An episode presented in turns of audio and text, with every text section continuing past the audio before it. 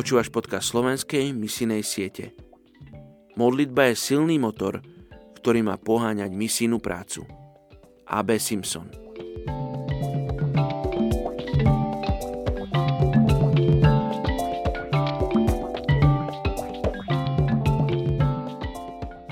Izaiáš, kapitola 55, verš 7.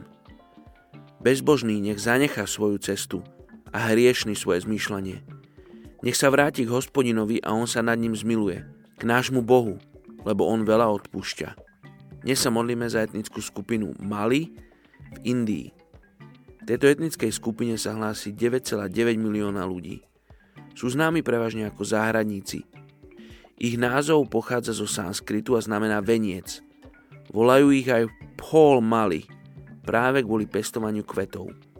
Sú to svedomití pracovníci známi pre svoju odvahu, napríklad v ozbrojených silách. Dnes mnohí žijú v mestách a na ich okrajoch, kde sa venujú svojim zeleninovým či ozdobným záhradám. Sú prevažne hinduistami, pričom ich hlavným božstvom je bohyňa Devi, ktorá je známa tým, že privádza hrôzu na jej nasledovníkov a vyžaduje zvieracie obete. Poďme sa spolu modliť za etnickú skupinu Mali v Indii. O čom mnohí z nás možno prvýkrát počuli názov Mali. Ľudí, ktorých ty miluješ, ľudí, pre ktorých si poslal svojho syna Ježiša na túto zem, aby za nich zomieral na kríži.